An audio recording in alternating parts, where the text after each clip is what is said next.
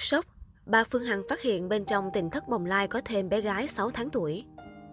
Bà Phương Hằng tiết lộ bên trong thiền am bên bờ vũ trụ phát hiện thêm một bé gái 6 tháng tuổi chưa rõ lai lịch. Chiều ngày 4 tháng 1, sau khi cơ quan chức năng tỉnh Long An khám xét và ra quyết định khởi tố vụ án đối với người đứng đầu tỉnh thất bồng lai, khoảng 18 giờ cùng ngày, doanh nhân Phương Hằng vui mừng tổ chức livestream.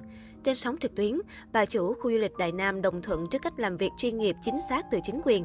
Đồng thời, một lần nữa yêu cầu cộng đồng mạng bài trừ vấn nạn, mượn đạo hại đời, giả danh tu sĩ Phật Pháp, gây nhiễu loạn quần chúng. Bởi lẽ trước đó không lâu, bà Phương Hằng từng nhiều lần tố cáo hàng loạt hành vi trái luân thường đạo lý, trục lợi tiền từ thiện của cơ sở tôn giáo trá hình này. Trước hàng nghìn người theo dõi, nữ đại gia xứ Bình Dương tiếp tục gây sốc khi tiết lộ, bên trong thiền am bên bờ vũ trụ phát hiện thêm một bé gái khoảng 6 tháng tuổi. Vợ ông Dũng là Vôi khẳng định chắc nịch, nguồn tin này mình có được từ bố mẹ nữ sinh Diễm My, đồng thời cũng là gia đình nạn nhân trong vụ việc có con gái bị dụ dỗ vào con đường tà đạo này. Bà Phương Hằng bày tỏ băn khoăn, liệu đây có phải là con của nữ sinh trên hay không? Tuy nhiên, việc phát triển trong môi trường kém trong sạch thế này sẽ ít nhiều ảnh hưởng đến tương lai của bé. Có một thông tin đặc biệt nữa là tại sao nơi đó lại có một bé gái 7 tháng tuổi được chứa trong thiền am bên bờ tan nát này.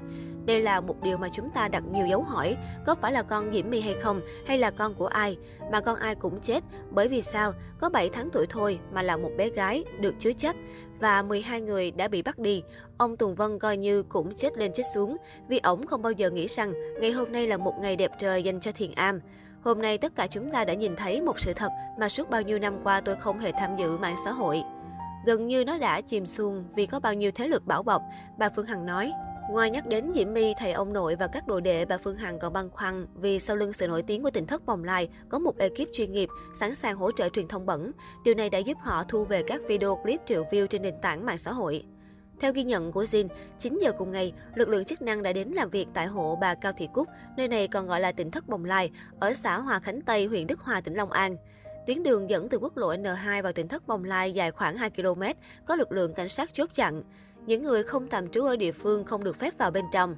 Đến hơn 16 giờ, một số người sống trong tỉnh thất Bồng Lai đã được các lực lượng chức năng đưa lên xe đặc chủng và rời đi. Kết quả xác minh ban đầu cho thấy, năm 2014, bà Cao Thị Cúc, sinh năm 1960, hộ khẩu thường trú xã Long Hữu Đông, huyện Cần Đước, tỉnh Long An, mua lại nhà, đất với diện tích gần 2.000 m2 ở ấp Lập Thành, xã Hòa Khánh Tây, huyện Đức Hòa, tỉnh Long An. Sau đó, bà Cúc chuyển về đây sinh sống và sửa chữa lại làm điểm tu tại gia. Còn ông Lê Tùng Vân sinh năm 1932, hộ khẩu thường trú phường 10 quận 6 thành phố Hồ Chí Minh, chuyển về đây sinh sống cùng nhà với bà Cúc từ năm 2015. Trước đó, ông Lê Tùng Vân tạm trú tại xã Phạm Văn Hai, huyện Bình Chánh, thành phố Hồ Chí Minh và tự phong là giám đốc trại dưỡng lão và cô nhi Thánh Đức. Do hoạt động không đúng theo quy định pháp luật về điều kiện vật chất vệ sinh môi trường tại cơ sở không đảm bảo, việc chấp hành đăng ký tạm trú và đăng ký nhận con nuôi không tuân thủ quy định, ngày 25 tháng 7 năm 2007, Ủy ban Nhân dân huyện Bình Chánh có quyết định chấm dứt hoạt động đối với cơ sở trên. Đến năm 2015, ông Vân bán hết đất tại địa chỉ trên, về tạm trú tại hộ bà Cao Thị Cúc ở ấp Lập Thành, xã Hòa Khánh Tây và hành nghề nhận nuôi con nuôi làm từ thiện. Thực tế, đa số trẻ sống trong hộ bà Cúc đều có mẹ đi cùng, không phải là trẻ em cơ nhở không nơi nương tựa. Hiện tại, hộ bà Cúc có 18 người đang cư trú, trong đó có 6 trẻ em đều có mẹ ruột cùng tạm trú. Thời gian qua, nơi đây lợi dụng danh nghĩa nuôi trẻ mồ côi cơ nhở không nơi nương tựa để kêu gọi lòng tốt của mọi người trong và ngoài nước giúp đỡ, trục lợi cá nhân, ảnh hưởng đến an ninh trật tự dư luận xã hội. Đặc biệt, nhóm người tại tỉnh thất Bồng Lai đã sử dụng nhiều tài khoản mạng xã hội cá nhân khác nhau, đăng nhiều video với nội dung không đúng sự thật về diễn biến vụ việc xảy ra tại đây.